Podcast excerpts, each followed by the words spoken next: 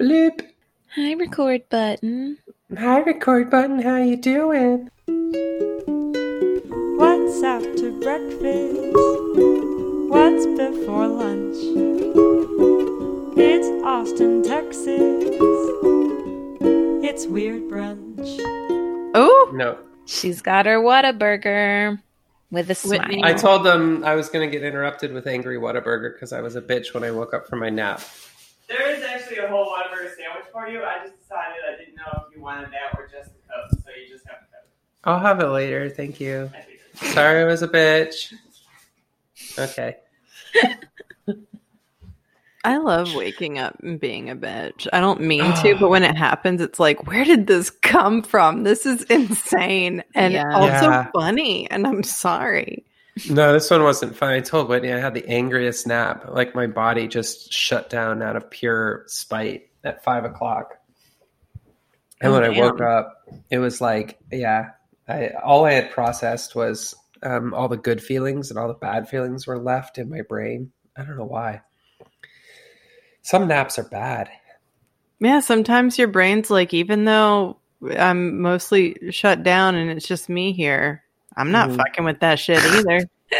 I don't want to go there. You think this is going to be restful? Because it's not. Yeah, what do you want? A nightmare? I'm, I'm too busy for nightmares. I'm Yeah. pissed off. Um, you can deal with this when we wake up, bitch. That's what my It's- brain was saying. It's October. Do you know how many nightmares I've been going around the world giving young children? I don't have time for your nightmare. I hope Oh, a lot. I like the idea of a busy nightmare fairy. That's really cool. Yeah. Whitney, can I ask you a question? yes. So, uh, yesterday Yes. when we were going uh, to record, hmm and then um, you said, I thought, I don't have anything tonight. That's Mhm. weird. Mhm. Um, do you have stuff every night in quarantine? well, Yeah. it's i feel like either it's like oh i need to do research or oh i uh, we're we have a live stream or i should be tweeting about something for work like okay. a lot of stuff is just social media related for work that i need to kind of just remember and keep in my brain that or john has something going on or there's always like some little thing you know and Yeah. i like sat down at five ish and I was like, I'm gonna play Animal Crossing. And then I did that. And then I was like, I'm gonna make fish tacos and did that. And then I finally like brought all of our food in and looked at my phone and I was like, oh fuck. and I think it was 737. And I was like, God damn it. I feel like such an idiot. I Um, I really hope you literally announce things in that voice to yourself before you do any of them. I'm gonna play Animal Crossing. I'm gonna Have go you- to the bathroom. Yep. Have you made your island real spooky yet? Yes, I've been building, growing pumpkins as much as I can, Yep. making pumpkins for everybody's house, spooky lanterns, fucking all of this shit. I love Hell it. Hell yeah. Hell yeah. It's been um just a delight for me. Did you uh, today? The he's what's the guy who kind of sells weird clothes is on the island, and he has like bat wings type things that you can buy to wear around like a backpack. Anyways, Oh shit. so go buy them right now. Yeah. Y'all record this one without me. Okay, bye, Lisa. I got some bat wings to buy. All God. right. Well, welcome to Weird Brunch. That's Yeah. a bunch of shit that nobody wants to fucking hear. I don't know. Oh, I I'm, think we'll be I'm starting it right here. Okay, Yeah. No. much better, much better. I'm okay with that. Wait, hold on. What? What? I'm sorry. I haven't been high on one of these in a while. Uh, it's going to be a ride. Hmm. Can we just address that it is 2020? We are living in the future, and a bunch of people just plotted to kidnap a government Ugh. official. like, can we? Yeah. This Yeah. isn't 1930, whatever. Get what in the fuck? and the feds were in on it, right? They No, the feds discovered it. Did their job, which They is did their good. job. Thank that God. was a fucking. It's sad how much of a relief that was that the FBI did its job, but they did. They did all the right things. They caught them. They stopped them. They threw them in jail. But I think in like five years, we're going to find out they were in on it. Oh, come on. That's the CIA. hmm The FBI's never had its shit together like that. That's true. That's Not fair. not since prohibition, right? the FBI is the state troopers of. Yeah, exactly. Woo woo. Do y'all want y'all want to talk about um, a woman from Ireland? Yes. Yes. Please do. Is she is she weird? Um, I mean, yeah, also really well known. This is uh, just something that I was like, how the fuck have we not? Uh, and if we have, fuck me and let me know. Yeah, we're at that point where I'm pretty sure mine has been covered, but I, it hasn't according to my search. So I have a Google Doc that's like weird brunch stories, and it's just empty. I Yeah. keep I keep wanting to, and it's just not going to happen. Let's hire an intern and uh, we'll get them to do all that data entry. Anyways, continue. kids, send your applications to weirdbrunch at gmail.com. An Irish lady named Mary Mallon Mm. So Mary was a cook for rich families in New York City in the early 20th century. I know this bitch. Mm-hmm. She came over uh, sh- from Ireland as a teenager in like 1884. Everybody knows this bitch. And she lived with her aunt and uncle for a while, and then she became a cook. And that's when she was like going around to these rich families. Um, and between 1900 and 1907, she cooked for eight different families. Uh, in seven out of eight of those families, people got real sick or they died. 1906, Mary goes with the family she's working with, some rich banker dude named Charles Henry Warren. Why? Nope. Don't. What? Hmm? Why are bankers rich? Because you give them all your money. Mm. But they don't take it. They sure do. They take a small percentage of it. The individuals? Mm-hmm. Yep. Well, fuck. I don't know. they take your money and they invest it, and then whatever they make on the investments, they keep. Oh, yeah. Huh. Well, anyway.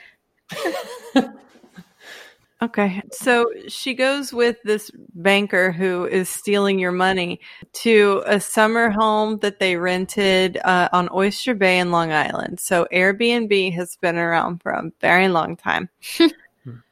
From August 27th to September 3rd, six of the 11 people in the family came down with typhoid fever. In typical landlord fashion, uh, the landlord of that rental house was like- Karina's getting it now, too. uh, in typical landlord fashion, the landlord was like, fuck, people are going to call this the typhoid house or some shit. So they call some experts in. They get George Soper, Soper. I'm going to go Soper. Uh, he's a civil engineer, but he was pretty much uh, the expert in sanitation because it's the early 20th century. No one knows what a bath is, much less Clorox. So he uh, looks at what's happened and he's immediately like, What's that cook up to? Because she was the one that it, she had gotten there three weeks before the first, first person got ill. So it was also like she was new in this environment he goes through the folks that had employed her in their summer homes the previous uh, Years. seven years uh, and finds 22 infected people within those families. Just a side note.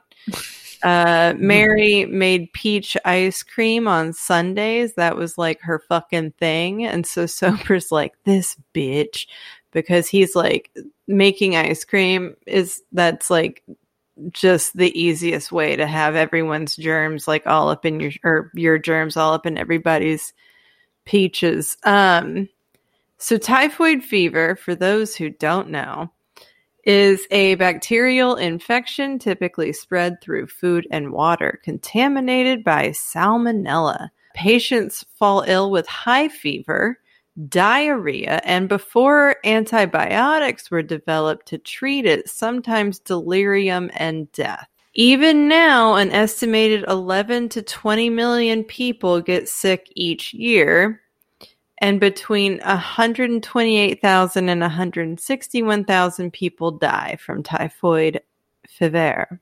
Still, that's Mhm. wild. hmm It's overpopulated, shit water, you know, places. Overpopulated shit water. yeah. Are you Yeah. talk? Don't talk about Michigan like that. Sorry, Flint. Four months after he started the investigation, Soper finds uh, Mary Mallon working in a Park Avenue brownstone. She's 37 years old at this point. Uh, and he was like, she was kind of hot for a 37 year old in 1909. When Soper's like, look, this is what's up. I'm going to need some pee and some feces samples. Uh, she runs after him with a carving fork and it's like, the fuck? Stay away from my shit. Literally. Yeah. You can't have any of this piss.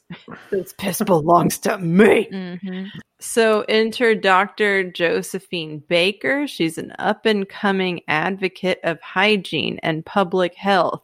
Wash yo ass. She's got to try. So now they're like, all right, you're a lady. You go try to get this other lady. And so she goes in and she's like, hey, what what's up with those samples? And she's also chased away. Baker and this was just kind of a cool thing. Um, Baker, her father had died of typhoid, and so she had made it her mission to promote preventative medicine, so getting ahead of that stuff. Uh, Mhm. And because, uh, oh, she was the first woman to earn a doctorate in public health. Hmm. I Wow. know the name Josephine Baker, right? Mm-hmm. I that name sounds Right. very familiar. Well, that's a very famous jazz singer oh, I probably know it. who has the same then. name. Yeah. Okay. Mhm. Tight. This is S. Josephine Baker. I'm just Mhm. not into initials, man. Uh, my dad's Sorry, name Steve. is just an initial. Sorry, CJ. Is it J? No, it's T, and that's like his legal God given birth name is just T? the letter T. No. Mhm. Wow. How did I not know that? Man. Yeah, it's something I forget because he's always just been called like Thomas or Tom or you know they just threw a name out there. Oh, yeah, that's some so he stuff. has an a single initial name, hmm but people call him Tom. Yeah, that's just what they landed Wow. on. I love it. Yeah. Okay. It's so backwards. I love it. it's it's so it freaks me out when I think about it. So Baker, uh, she goes back and she brings five cops with her, and so they all scoop up Mary, get rid of any of the carving knives or whatever, uh, and then they take her to a hospital um, where even though she was this close to escaping. Um, she did test positive. Imagine getting to a hospital and having a very close to successful escape attempt before you can take whatever test that you just got brought there for. So she tests positive as a carrier for Salmonella typhi, which is a bacteria that causes typhoid. And it would later be confirmed by more tests. So this is, you know, hey, it's not just this person that told me, but eight others. She was quarantined in a small house on the grounds of Riverside Hospital on North Brother Island. I'm sorry. We've talked about North Brother Island. I know it's just so funny. Isn't that that's like the dead body? Like it's yeah, that's where you go. That's right. Sorry. Yeah. Um, I just We think love our it- weird islands. Yeah. Mhm. We do. I just think Mm. of it as Shutter Island, and now I do wonder if If that's No. based on it, definitely. yeah. Hmm. So yeah, North Brother is actually an uninhabited bird sanctuary these days. Which I think we have talked about. Feeding off the corpses. hmm They're the strongest birds. In the late 19th century, uh, it, the Brother Island house, Big Brother's house. I'm sorry. In the late 19th century, it was built to house the victims of smallpox. So that's, it's always kind of been like a, oh, you're going to get people sick, go hang out on this island. And there was just no other way of containing that kind of shit. Uh, Mary Mallon, in that regard, was held in solitary confinement and she did not have any symptoms. So she was like, I can't be spreading this. I'm fine. And it's likely that Eh, because they were just kind of discovering these things, it was likely that she didn't ever know what being a carrier meant. And so the only cure, they were like, hey, we can remove your gallbladder. We think that helps. And she was like, the fuck you are, get away from me then Soper goes and he shares his findings at a physician's conference. Imagine those hookups. And she was dubbed Typhoid Mary by the New York American in 1909, and the name stuck. And she is not fucking happy because they have depicted her as a heartless serial poisoner, flipping flapjacks full of germs. Hmm. And then, it, like, it didn't fucking matter that a thousand New Yorkers were getting typhoid every year, but it was mostly, you know, poor folks with shit water and overcrowded shit conditions. Mary over here is killing the 1%. So they're like, that bitch. So she writes a letter to her lawyer in 1909, uh, June, and she says, I've been, in fact, a peep show for everybody. Even the, I know, even the interns had to come to see me and ask about the facts already known to the whole wide world. The tuberculosis men would say, There she is, the kidnapped woman. She wrote, Dr. Park has had me illustrated in Chicago. I wonder how the said Dr. William H. Park would be would like to be insulted and put in the journal and called and call him or his wife Typhoid William Park. Get him. Mhm. In 1909, she sues the New York City Department of Health. The case is brought to the Supreme Court.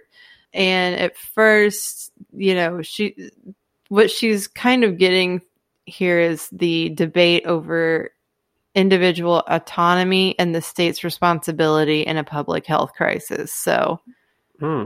What everyone is fighting right now. Never heard of it. hmm In the court of law, her arg- her lawyer argued that she had been imprisoned without due process, and she's initially told to go fuck herself and is like back to jail. And then they're like, "It's our duty to you got to go." But then she's freed earlier the following year because the city has a new health commissioner, and he's like, "Look, you can you can come out. You just you can't be cooking. You can't be cooking, ma'am."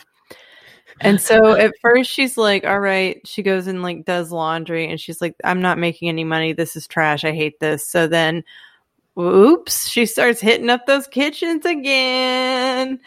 Yeah. She prepares meals for like hotels, Broadway restaurants, spa, uh, a boarding house. And then in 1915, a typhoid outbreak. This is sad. Sickened 25 people at Sloane Maternity Hospital return of George Soper. He's like, let's see who the cook is at this hospital. Mrs. Brown psh, pulls off the mask. It was Mary Mallon the whole time. Oh man. Uh, she's blamed for two dozen more cases and two deaths. The New York Times has another headline that just is fucked up. Typhoid Mary has reappeared. Human culture tube herself immune, spreads the disease wherever she goes. I mean, they're not wrong. it's accurate. Culture tube. Mm. Yeah. That that part's a little harsh, but still the rest is fairly accurate. Yeah, She's a super spreader girl. yeah, Put your mask Uh, on. and a human culture tube. Put your mask on. Don't work at Whataburger. She is then sent back to North Brother Island permanently. She's grounded now. She Mhm. spent her days reading and was and she would work in the laboratory preparing medical tests. That's pretty cool. Oh, Do you think they were just cool. like, well, she's probably not a le- or she's immune to everything, so like let's just give her a leprosy test. Let's give her Yeah. all these other tests. Like let's fucking test it out on typhoid Mary. Let's load it the fuck up. And Mhm. she's like, What? Nothing. Fuck Get it. out of here. Uh, she died at the island uh, of a stroke in 1938, and she had been in quarantine for 25 years. oh man. she Oh, never, she never admitted to being a carrier of typhoid, and without the education to understand it, she actually never believed it. Uh, nine people attended her funeral at St. Luke's in the Bronx. Uh, during the course of two outbreaks, at least 51 people caught typhoid through Mary and three died. The number of cases was probably much higher.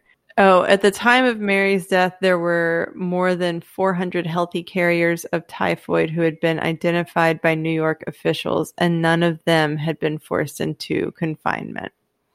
So, Mm. 25 years after she was forced into confinement, after that, they were like, oh, you're fine, but you're a carrier. You can chill. The legacy of Typhoid Mary as an asymptomatic vessel for disease led to the theory of super spreaders. Mm-hmm. You know, don't go to the White House. Yeah. Will not do. Thank you. Mhm, Try not just to win a hot championship yet in a sport.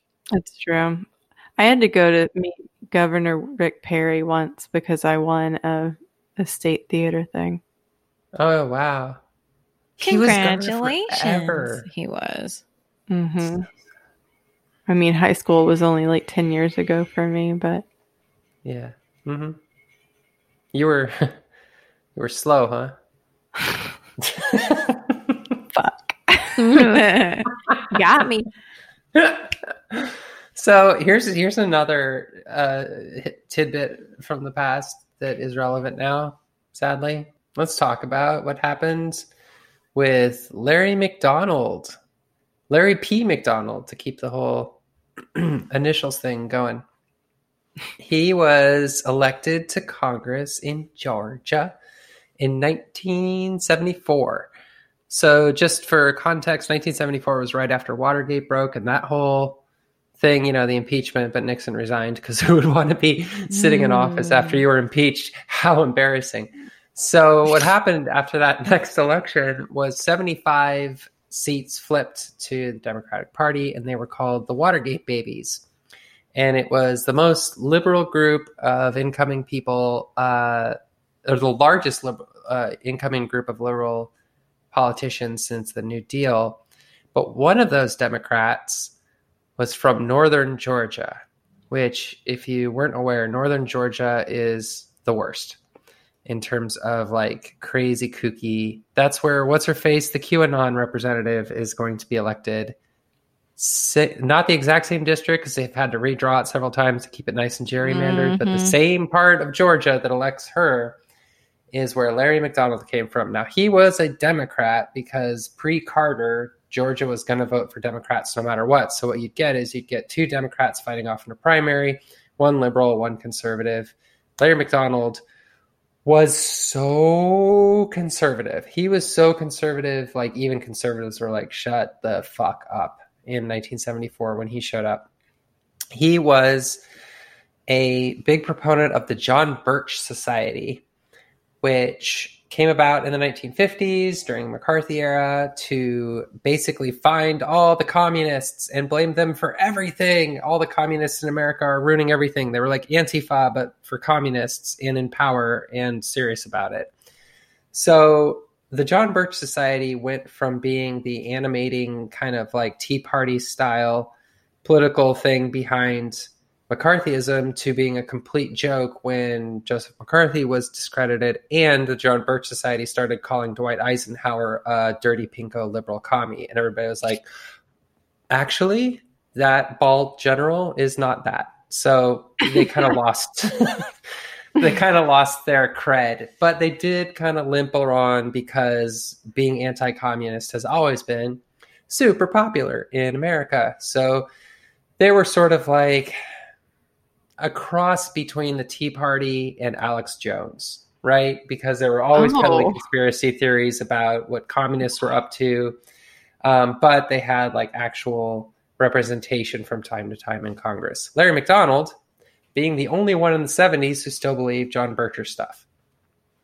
So not only did he believe it, he decided to dedicate his entire time in office to fighting communism. He didn't go to the Capitol. He didn't vote on bills. He didn't propose bills. All he did was, I'm going to fight communism. And because it's the House of Representatives, nobody gave a shit.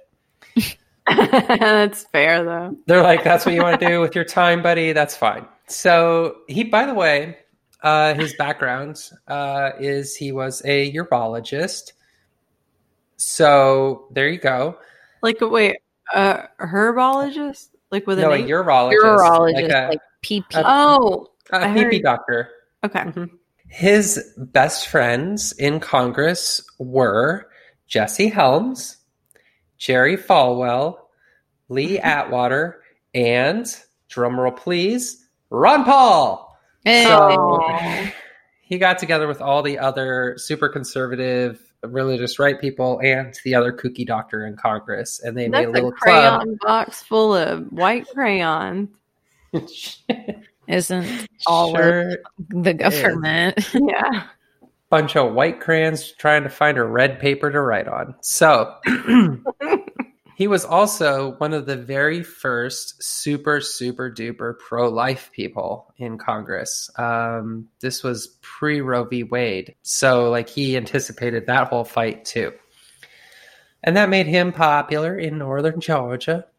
Uh, he called Martin Luther King Jr. wedded to violence, and he op- opposed a federal holiday in King's name. King, by the way, if you uh, he was dead. He was murdered. So like pretty. He, he, I don't know why he's still fighting MLK. MLK got killed pretty good. Um, anyway, uh, he kept a framed portrait of Francisco Franco, the Spanish dictator, in his office because he thought Franco had the right idea. Wait, Yeah, that but just like another politician we know, he loved dictators. He opposed school lunches and actually all funding of all education. He said that there should be no gun laws. You should. Uh, he said that all illegal aliens should be deported. Uh, he said that America needed to obey its Christian heritage and that the welfare state is a road to totalitarianism and communism. One of his Republican challengers in the election called him a fascist. That's how far right he was. Hmm. And all of that, unfortunately, sounds like, well, okay, I see his platform. That's a normal platform. In 1974, this cra- this shit was cray cray. This he was way out there. Now we have a whole party for this stuff. If- but anyway, Only. yeah, right. Uh, so he gets in there and he decides instead of going to vote and propose bills and do his job, he was going to take his two offices that you get in the House of Representatives, and you have one office that leads to the hallway and a second office that's kind of behind it. What most people do is they put like you know their secretary and stuff in the front office, and they put themselves in the second one so that you can, your secretary can keep people from getting in. He put himself in the hallway office, and in the kind of hidden away office, he put his very own intelligence agency that he called Western Goals. Okay. Boys. Yeah.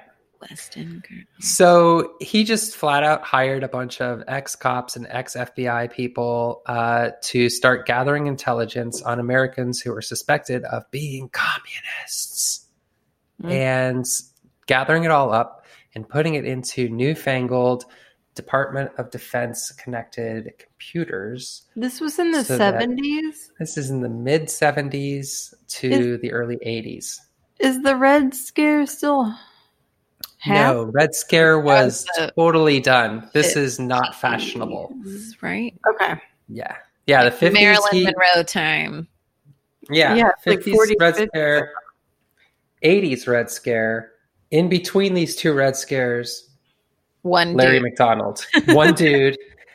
uh, putting together a database of suspected communist activities all by himself with private funding in his office out of Congress. Uh, he also, um, let's talk about how he made some of his money. Uh, you know, he was a urologist and whatever. Only fans. he practiced alternative medicine before that was a cool thing. Um, he used laetrile, which is an extract derived from apricot and peach pits, uh, as a um, medicine for cancer.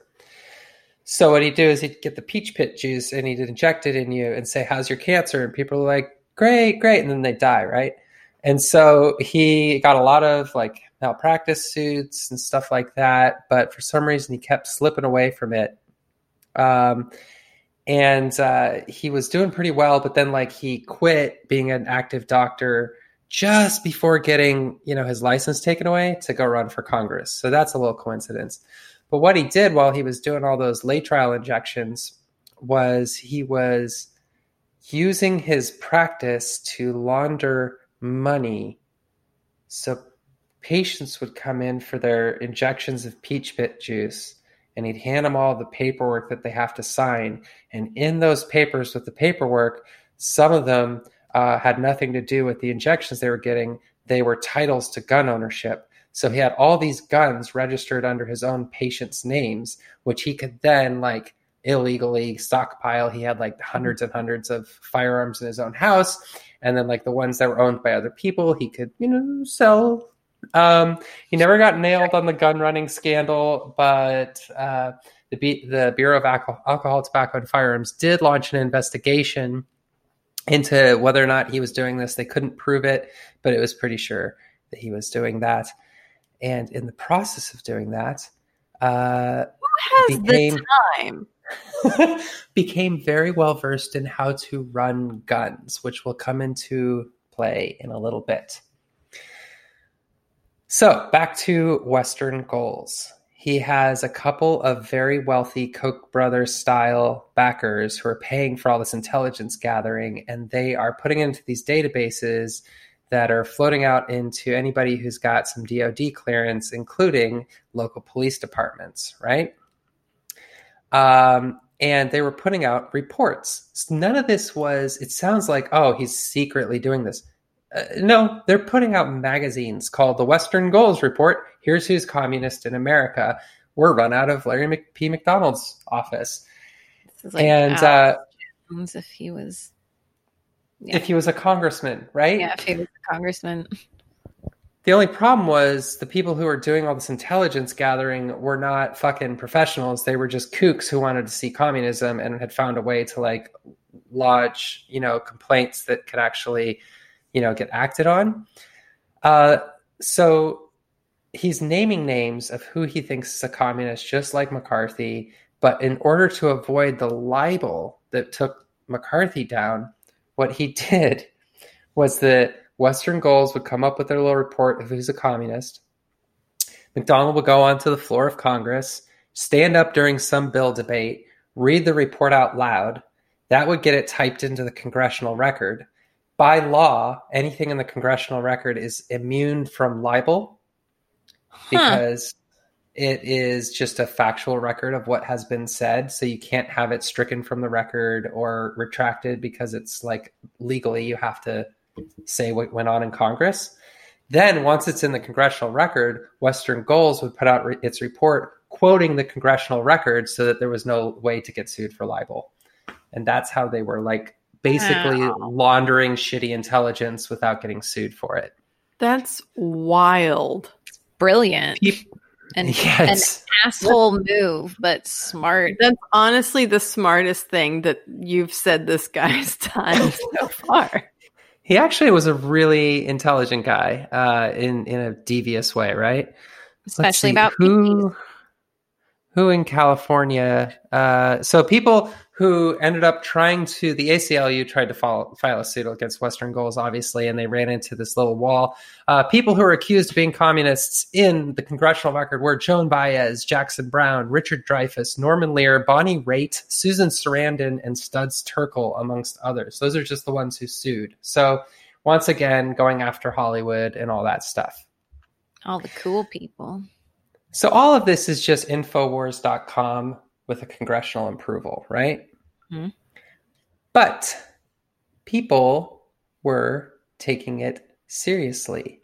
So some of the board members of Western Goals who were jumping onto this were Roy Cohn, who was Joseph McCarthy's former right hand man, and a man named Edward. Uh, oh, sorry. Roy Cohn not only was McCarthy's former right hand man, he also happens to be the mentor of Donald Trump. He was the one who like showed him the ropes of getting through politics as a real estate mogul. Is this guy still alive? No, he's totally dead. Good. Uh, this is like who was helping Trump figure out how to be a professional political asshole in the early 80s. Uh, Edward Teller, the father of the hydrogen bomb. John Singlaub, one of the founding members of the CIA. And uh, a disgraced army major general who was implicated in the Iran Contra affair. Don't worry, that's coming. One of the former chairmen of the Joint Chiefs of Staff, two four star Marine Corps generals, three other serving congressmen, and Roger Milliken, who was a Koch brother before the Koch brothers were a thing. So these is this is who's funding it. So talk about this is like super villains. this Yeah. is talk about deep state shit, right? By the early 1980s, this whole thing had been rolling along enough that it had started to be like a think tank kind of thing that people actually believed.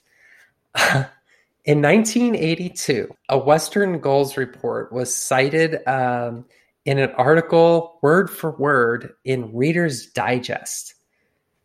So, Reader's Digest wrote this article about Soviet infiltration of America in the nuclear freeze movement.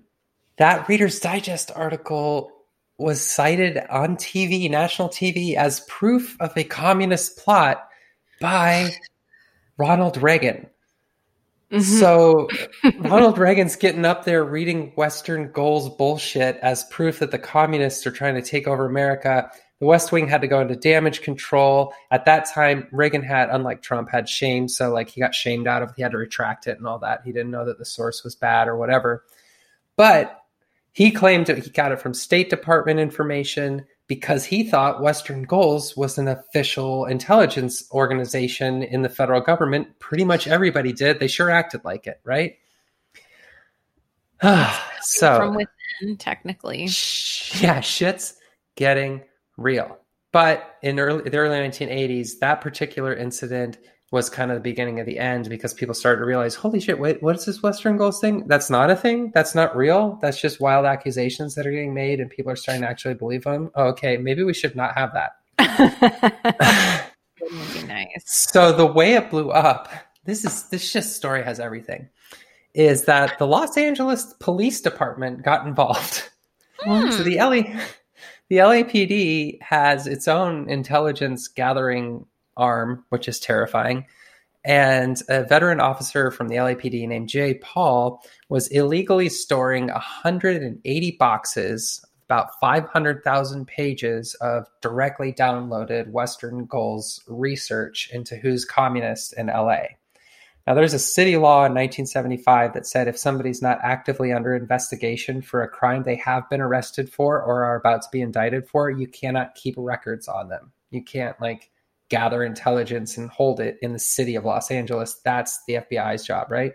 No PI. He did it anyway. Yeah, I mean, like, yeah, if it's not an active investigation, don't keep shit on people just hoping they fuck up, right? Is that still a thing? I it feel was a law in that's 1975. It's not anymore. Yeah, I was about Guess to say. what? Guess what happened? 9/11. So now we can do that again. Anyway. Hmm. Anyway, so 1975 law at the time said you couldn't do that. It was illegal. They got sued and lost. Um, and it was like a real detailed case, but like he was totally hiding this stuff because he knew it was wrong. He was hiding it in like his garage. Uh, he got Western Goals to pay his wife thirty thousand dollars a year as a maintenance fee for her trouble of having the garage taken up by all these boxes of fake communism stuff. Oh like no, so not my Western Goals- garage. Western Goals is directly not only providing the shitty information, but the financial cover to bribe it to keep it hidden. So, like, full on knowledgeable that they're doing evil shit, right? Uh, it just there's a lot of other LAPD uh, officers that got implicated, and at this point, people are like, okay, Western Goals is going beyond just kind of being a fake intelligence agency trying to make political points, and now being an active, like shadowy deep state government thing that's infiltrating the cops. Um, TM. but Western Goals is like, eh, nothing's going wrong. We're just doing our job as citizens to keep America safe from communism.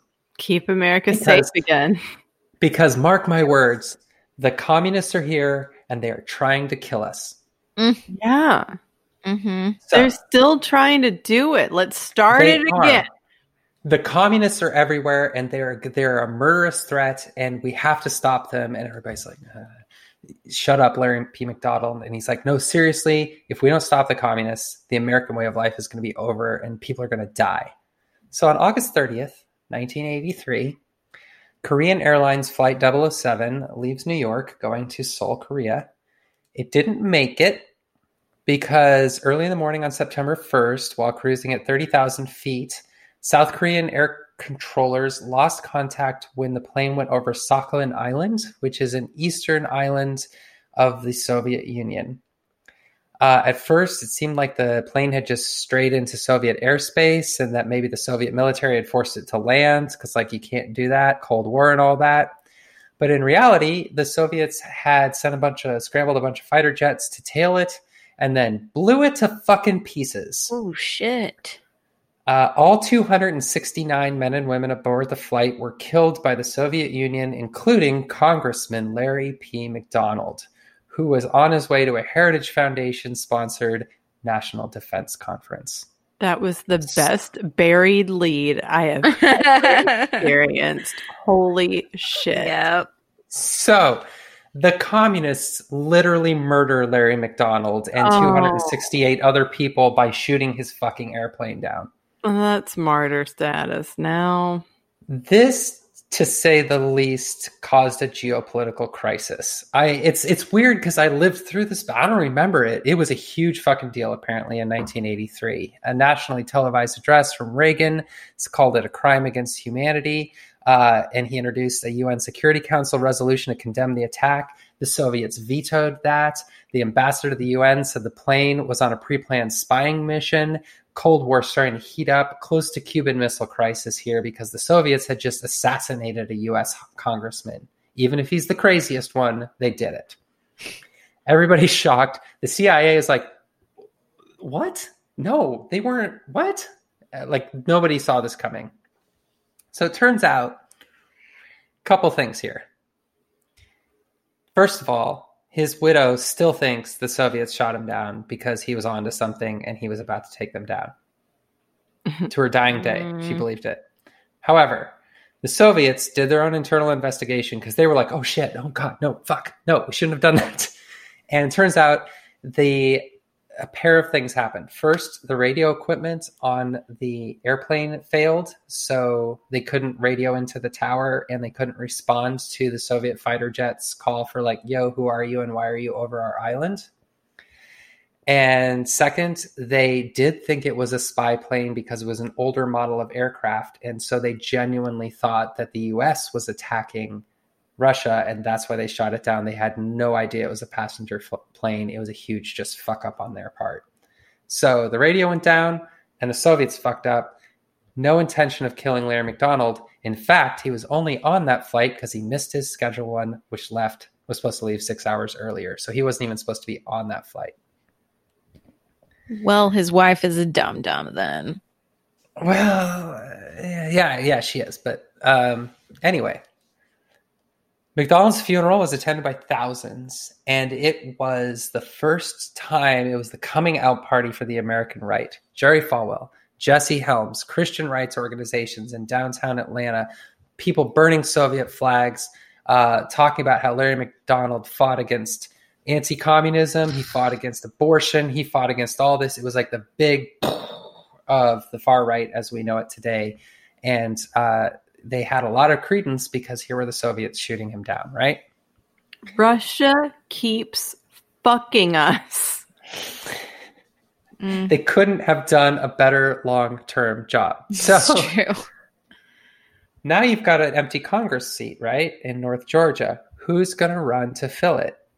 So the uh, people who are backing Larry McDonald say, Yo, Kathy McDonald, wife, why don't you, widow, get in and get that seat? She's like, All right, I'll, uh, I'll do it. I'll run. So she runs. But she was the face of an obscenity charge in Gwinnett County, Georgia against Larry Flynt. Larry Flynt, the publisher of Hustler magazine, had faced down Ca- Kathy McDonald and Larry McDonald, and he blamed them for that entire thing. Uh, he, you know, was brought out of. Remember Larry Flynt, like you know, this lawsuit in Gwinnett County, like was his last stand.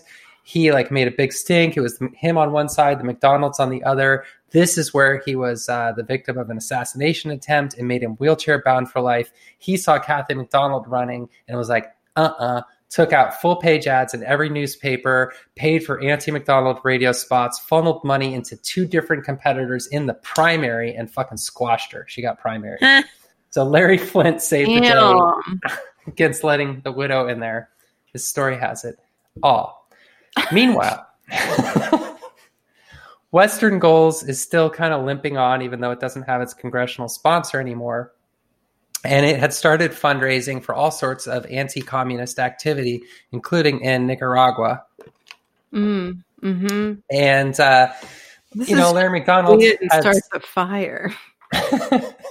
Larry McDonald had set up a pretty efficient way of, you know, money laundering and running guns, and uh, you know there was all this money from Western Goals floating through it. And Singlaub, that CIA guy I mentioned earlier, had a cru- was a crucial intermediary between the National Security Council and the uh, anti-communist Nicaraguan Contras. Hmm. And uh, the actual general in charge of taking all the Western Goals money and funneling it to the Contras was one Oliver North, and it exploded into public view in 1986. And the Iran Contra uh, scandal, if you don't know about that, that's an interesting one, but it basically was the end of Western goals. So it died. It was like, oh, we got basically busted for being an illegal deep state gun smuggling organization for the military. I guess we can't get any funding anymore. So, one of the big funders of it, John Rees, founded something called the Mon- Maldon Institute. The Maldon Institute just happened to take over Western Goals townhome in Washington, D.C., and all their databases and all their activities, and it still chugs on today. In fact, in the mm. t- uh, for during the 2000 Republican National Convention in Philadelphia, Pennsylvania State Police used Maldon Foundation reports to justify a warrant for a warehouse raid against protesters uh, who the you know Maldon Institute had called communist funded. So they are still on that shit to this day. And recently have been uh, taking in a lot more donations uh, during sure. the Trump administration, given that Mhm. Trump was right there from the very fucking start. Do, have they switched Gross. over to socialism? Nope. Just Okay. communism. Still Oh. communism. Always communism. Okay. So they're still running a lot of reports. The difference is now they're not as influential because they're doing, you know, amateur intelligence gathering on American citizens, and that's just not as interesting anymore since Homeland Security does it very well. Mm-hmm. So you can already officially get this information in a way you couldn't in 1975, and it's no longer as useful You can just now that go we've got it. everybody wiretapped and shit, I feel like I'm going to put on my tinfoil hat. But I just think it's a hilarious story of all the QAnon shit that people think is going on right now actually happening in 1975. I- Fuck. Do y'all think the Cold War uh, wasn't always about nukes and that it's still going on and that they won? The Russians? Yeah. I watched uh, that documentary on HBO. Which one? The one about how they rigged the fucking election last year by turning Yeah. all of us against each other. It's Mm. fucking insane. It's a very good documentary. But do I we think? Would it still it be was- considered the Cold War now? I mean, nothing's happening. I, yeah, I think it was always about economic supremacy and who would have like the most trade and economic influence. And it's just kind of shifted from U.S. to Ru- U.S. and Russia to U.S. and China, and Russia's just like really pissed off about that and trying to stick its nose back in any way it can. Mm. Yeah, that's why Putin works out so hard. Mm-hmm. He's strong. He's strong man. Strong man, Mhm. long time. Mm. Oh shit! Riding bears. hmm Ride bears. Big strong dude. I don't know what's happening. I love it though. Well, uh, my story also takes place in the past, which I guess technically every single story we tell does, but mine's more along the lines of uh, Lisa's Tales from Old Ireland. But Oh. uh, where's This one- is uh American 99% of it. So this is the tale of terrible Tommy O'Connor. So Tommy Is that his official name? Or is that just what the T stands for? it's what the T stands for. JK, All right. it's T Right. period Thomas O'Connor. Um so Tommy O'Connor was born in Limerick in 1880.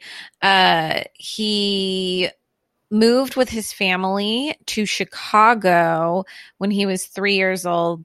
They immigrated over and he was the son of Joseph and Elizabeth O'Connor.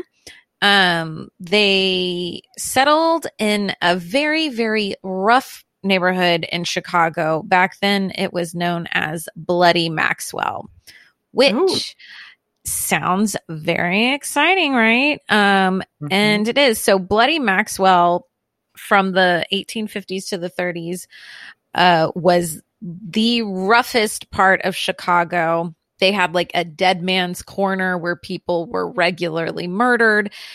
That part of Chicago was also, you know, the main uh, boiling pot or mixing pot of uh, anyone who was immigrating to the US. So it was full of Germans, Russians, Greek, Poles, Jews, like everybody and Irish people uh came to that melting pot and there was a lot and lot and lot of unrest. Um the Tribune, Chicago Tribune revel quote reveling in the freedom which comes from inadequate police control inspired by the traditions of criminals that have gone before this district living in many instances more like beasts than like human beings hundreds and thousands of boys and men followed day after day and year after year in the bloody ways of crime so Wow. this place was bad. I just imagine it like gangs in New York style. Mm-hmm. Um, it was known as a terror district, which is wild to even say.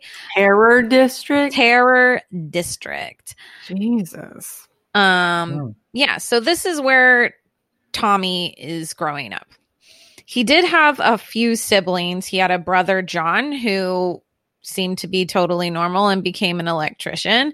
His sister, Mary, also led a crime free life. And he had another brother named David who became a broker. Um, he did have some like later in life issues because he had a very messy divorce and um his the whole city knew him as Darlin Dave because he had a fuck ton of affairs. But other than that, generally the family was well behaved other than Tommy. Tommy starts running with street gangs in his teenage years, uh, but he didn't come to police attention until he was 21 because he murdered two people, one who was a retired police officer and one who was a criminal associate. The police accused him of murdering them, but the court system was all fucked up and they were like, eh, we're just going to let you go. So Tommy gets let go after murdering two people. Uh, his, he was overall like generally regarded as a dumbass. Um, he was a terrible criminal, more in a sense that he was just an idiot. So he would betray people he worked with. He would kill associates. He had a really terrible, terrible temper. He supposedly cut off the thumb of a butcher who had overcharged his mother. Uh, he really gets the name terrible in 1921 when five police officers get come to his house or come to his sister's house to arrest him where he is for those initial two murder charges that he kind of squirmed his way out of. Uh while the police are trying to arrest him a guy named Patrick O'Neill, who was a detective, is knocking on the door, and Tommy is like, Fuck y'all, motherfuckers. He bursts out of the front door with two guns ablazing. He's shooting all the police. The police are shooting at him. It's a pretty big gunfight, and Tommy is able to uh, break out through the back door and gets away. But in this gunfight, Detective O'Neill is shot and fatally injured.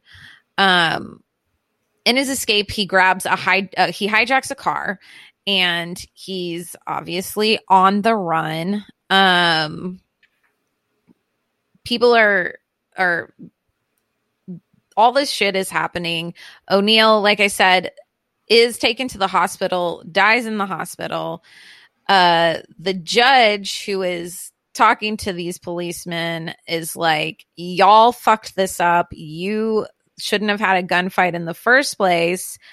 Uh who even knows if tommy actually shot the police officer? Because it sounds like y'all were just shooting all everywhere like crazy.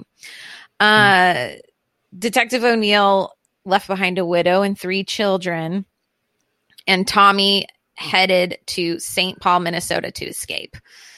In July of 1921, Tommy, terrible Tommy, is being a fucking drunk asshole on a train, and the police arrest him. And word gets back to Chicago that what's up, y'all? We've got terrible Tommy here in St. Paul, Minnesota. We're right down the street. Do you want to come and get him? yeah, we're gonna come and fucking get Tommy from y'all, St. Paul, Minnesota. We got a bunch of heavily armed police officers, and we're bringing him back home. Uh, at the time of his arrest in Minnesota, terrible Tommy had four items in his possession: rosary beads, a scapular, a St. Patrick's prayer card, and a pistol. And I had to look up what a scapular was because I thought it was like one of those knives, like a scalpel, scalpel it's not. It's like a religious memento that people can wear and priests do a lot. Anyways, uh, so he gets brought back to Chicago in September 1921, where they're like, "We're gonna sentence you to hang, motherfucker. No getting out of this one." Uh, the hanging is scheduled for December 15th, 1921, but four days before his execution, terrible Tommy escapes a prison guard named David Strauss was walking past Tommy's cell. He heard or he heard Tommy call him over and he's like, "Oh, okay, whatever." He walks up, excuse me, walks up to the bars. Tommy's cellmate grabs the guard in a headlock. Tommy like from the bars, Tommy grabs the cell keys, unlocks the cell, they fucking get the guard's gun. They bound, bind and gag him, toss him in the cell.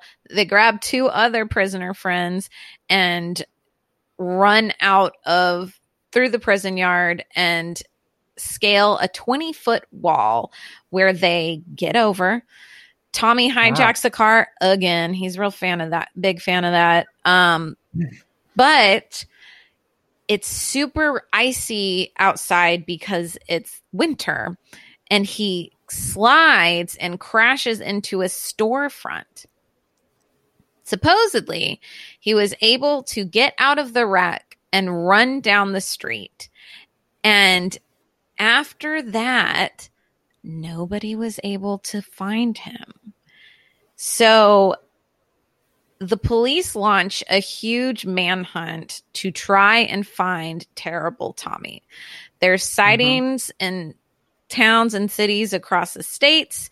He's seen allegedly in Texas. He's seen in LA. He's seen in Canada. People are like, you know what? I heard he went back to Ireland and he's now in the IRA. And everyone thinks that he is everywhere. I Uh, heard he's a communist. Yeah, I heard he's a communist. He's working for old Larry.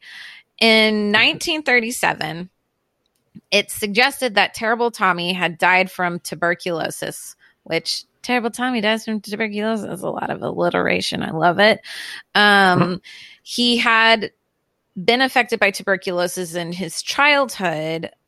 Another rumor claims that there is a gravestone that is in the Holy Sepulchre Cemetery in Cook County, Illinois, that says his death was on January 31st, 1951. So nobody really knows what happened to Tommy. Did he die? Did he get away? Did he die at another time? Um, but the fun part is the gallows that they built for terrible Tommy's hanging remained in place until 1977. Wow. What? He was the last person in Chicago to be sentenced to death by hanging. And they fucking left those things up until the 70s. And in 1977, Ripley's Believe It or Not bought the gallows and they still God. have them. You can go see it. Uh, and I love that. And there was also a columnist at the Chicago Tribune named Tom Powers, who every year wrote an article about terrible Tommy. And it always began with this quote Dear terrible Tommy O'Connor, if you are still alive, please contact me so I can quit writing these columns. Oh my god. Damn. Were they all different columns outside from yeah, that? it started the same, but I guess it's just every year he thinks about God, terrible Tommy. it. I think I don't know if he's still alive writing them. I think the last one I saw was 1996, which is a Yeah. long, long, long time yeah. uh, to do I'm sure that. the newspaper he was writing them in might not be alive anymore, you know? Yeah, that that that too. or maybe he just ran out of fucking things to say. That's so much. Yeah. That's Cool. Um, but yeah, that's just the story of terrible Tommy and how he f- disappeared and who knows what happened to him. A lot of people think that um, he might have just been a dumbass and died pretty quickly after that crash. Uh, Yeah. That he slid off the road and kind of escaped from. Um, like he was just hammered and probably wandered into a river and froze to death, and that's why you never saw or heard of him again. So yeah. It is not hard. It's not hard to die in Chicago. it gets cold. From It- what I it- there's hear. a lot of ways. Yeah. It gets cold, it gets hot, it gets murdery, it gets Mm-hmm. starvy. It's Mhm, Yeah. mhm. Yeah. The another fun little tidbit is that the precinct, the like one jail or uh, police station in that bloody Maxwell area was, I think it was precinct 22, and it's now a historic building, but it was. If you ever watched Hill Street Blues, that is Mhm. the front the front of that building is what they use for the credits and opening of Oh, hill street blues So Uh, if you're in Chicago, I don't know how the Yeah. Hill Street Blues song goes. I keep thinking Law and Order. Boom, boom, Me too. Boom, boom, boom. It's which very similar. I think they were written by the same guy, Yeah. if I'm not mistaken. They're both Mike Post songs. Uh, Oh, yeah, sorry. Oh, Here we go. Hold on. Mike Post. You hear that? no, No. not at all. Oh. Just look around. Is it the angels? Where's the sound? Oh. Angels? Oh, it's because my it's in my it's your headphones. headphones. Yeah. There you go. Well, let me tell you this. What I'm listening to is smooth as fuck. Hell yeah. Boom. Oh God, she's so into I wish you guys were in on this. I wish I was too. Maybe you can cut it in, and we'll pretend like we're listening to it. Yeah. Do you want to? Because right now, to me, Nope. it sounds just like this. you can call me Al. Well, no, I was like, if you can call me out, was like slowed down and more like you can call me Aloysius. That's Let what him Al's short for. it's true, isn't it? It Uh, could be. sure. Alan? Albert is what I was thinking. Uh, Alfred, Mm-hmm, mm-hmm, Mhm. uh, Alan. mm-hmm. See, Mhm. Aloysius, though, that's your first thought. I love it. That's perfect. Al- Alfredo. yes. Well, thanks Al dente. for listening to our Yeah. Al, Al, Al, Al our ending. Espresso. Yeah, Al, Alspresso. Mm-hmm. Tight. Guys, We're all fine. I, I like you. This is fun. Oh, yeah. I'm so hungry. Hmm. I Mm. haven't eaten dinner. That episode lasted one large Whataburger soda. I'm jealous. I'm gonna go down a Diet Coke. That sounds fucking good. Hell Chuck, yeah. chuck, chuck, Mm. chuck, chuck, mm, chuck, mm, chuck, mm, chuck. Cool. All right. All right. Next time.